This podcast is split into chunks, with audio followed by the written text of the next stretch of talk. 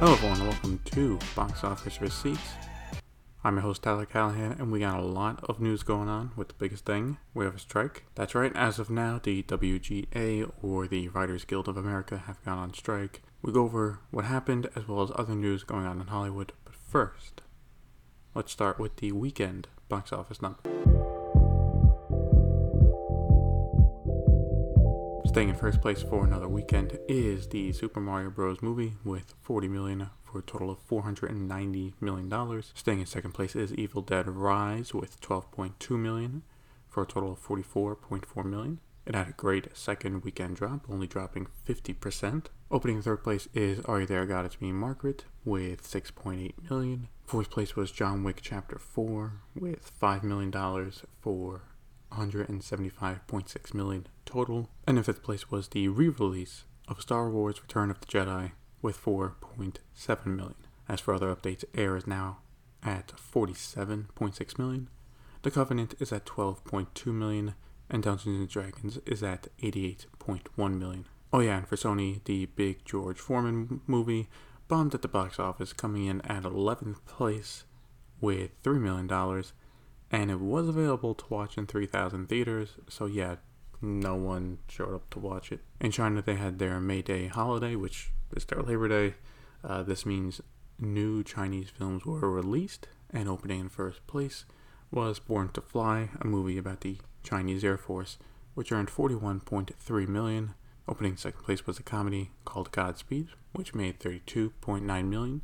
In third place was All These Years, a romantic drama that opened to 19.2 million. The first slam dunk dropped down to fourth place with 12.6 million for a total of 77.4 million dollars. And in fifth place was a drama called Procurator, which earned 4.3 million in its debut. So I'm glad to see the box office in China start to get a bit bigger thanks to a wave of new Chinese films. Hopefully, it'll continue to build up momentum with a steady release of movies. It took a month, but the Super Mario Bros. movie has passed 1 billion worldwide as it earned 68.3 million over the weekend internationally, bringing its total to 1.02 billion. This becomes the third movie for Illumination to pass $1 billion. Evil Dead Rise earned another 14.2 million for a worldwide total of 86.5 million. John Wick Chapter 4 made 10.1 million for a worldwide total now of 402 million.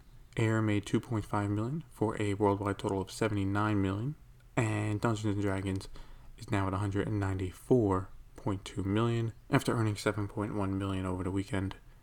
It looks like it will at least make 200 million worldwide. Taking a look now at the news in Hollywood, there is no doubt that the biggest news this week, and really what will be the biggest story of the year, is the writer's strike.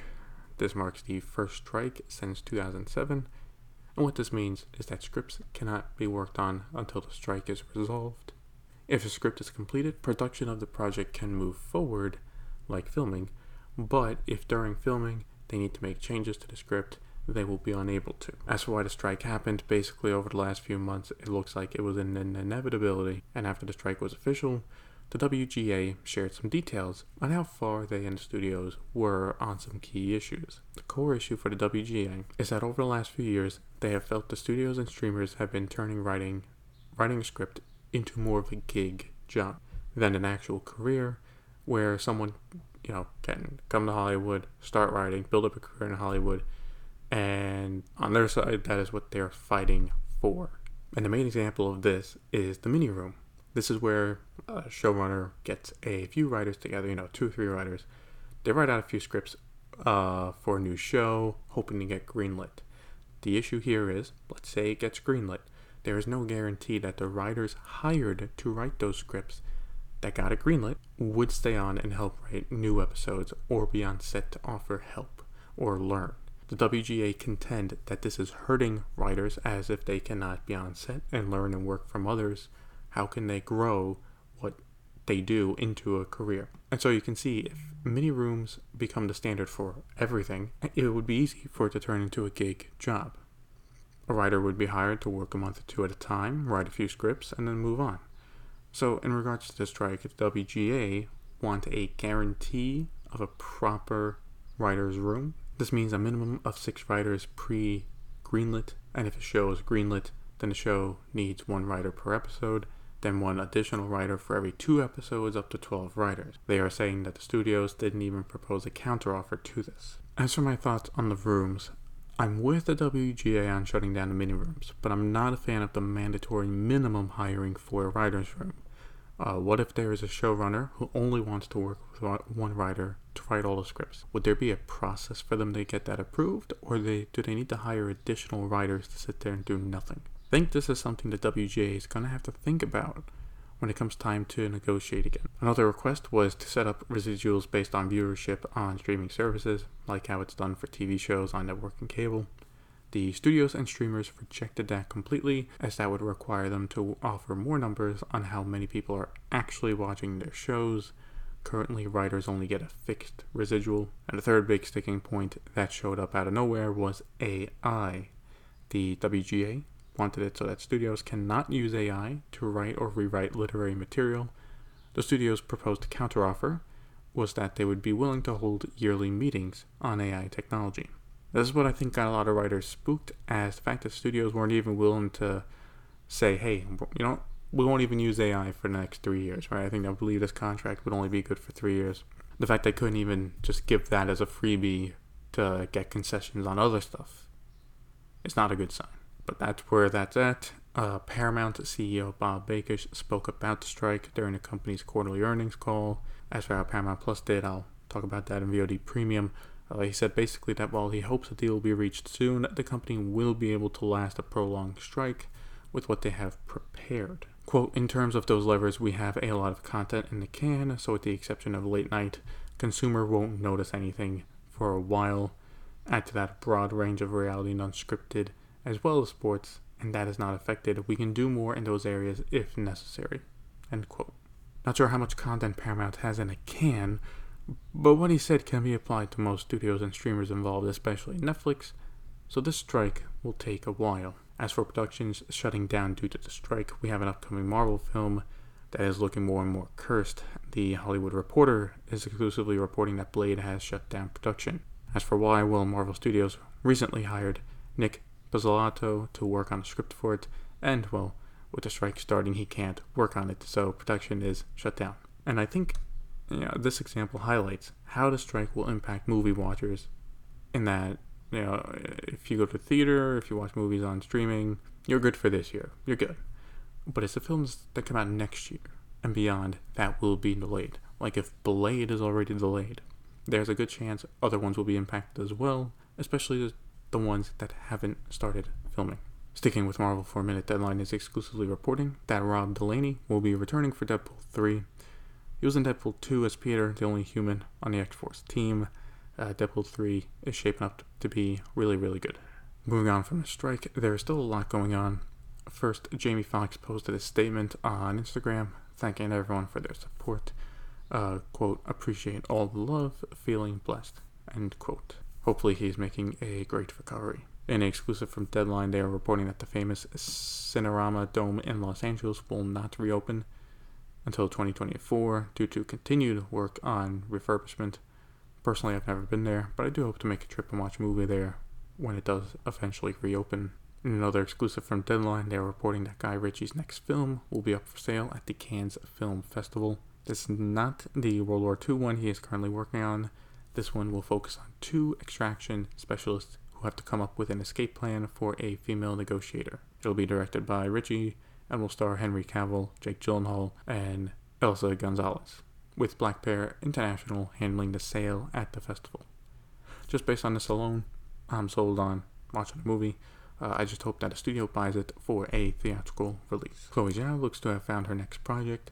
Deadline is exclusively reporting that she is set to direct Hamnet, an adaptation of a book that came out back in 2020, which is a fictional story about how Shakespeare and his wife processed their son dying along with Zhao directing, Paul Mescal and Jessie Buckley are in talks to star in it. The film will be produced by Amblin Partners, so there is a high chance it'll be distributed by Universal. I think the I think if the budget on this is modest, it can work. GKIDS has bought the rights to the first slam dunk for distribution in North America. This includes a theatrical release as well as a physical media, so Blu-rays and DVDs, As for release in theaters, the movie will come out sometime this summer in both the United States and Canada, in Japanese, and as well as an English dub.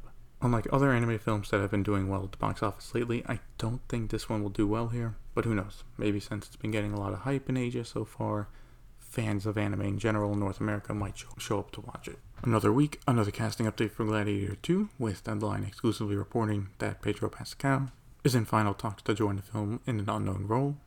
I know I've probably said this before, but the casting for this movie right now is insane. I just hope the actual movie is good. Finally, Warner Brothers released the first trailer for Dune Part 2, and well, it's Dune, and it still looks great. Easily one of my most anticipated movies for the year, and can't wait to watch it. We start off VOD Premium with Prime Video, where it was announced that Air will be available to watch starting May 12th. That would make it a 38 day exclusive window for theaters, which, since Amazon is just getting into this, uh, pretty solid. Over on their Freevee service, we got some news as well. First, Bosch Legacy has been renewed for season 3 before season 2 is aired.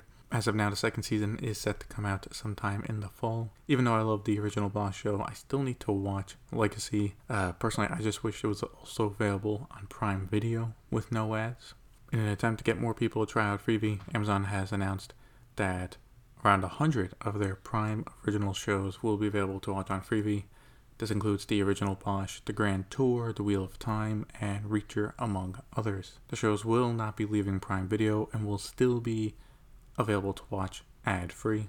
There's a strong push by Amazon to grow Freevee with ads and streaming services becoming a growing business, so this isn't a surprise. I even talked about it last year when Amazon uh, was pushing this more by making original content like Bosch Legacy, and now this year with Jury Duty, and now by even using their own shows it helps improve its content library as well. Over at Netflix, they announced that The Diplomat has been renewed for a second season. This comes as no surprise as it shot up their charts when it debuted, and so far is staying up there. While Netflix might be one of the few who can withstand a prolonged writer's strike, thanks to them working on more reality TV and buying international content, their crown jewel is not.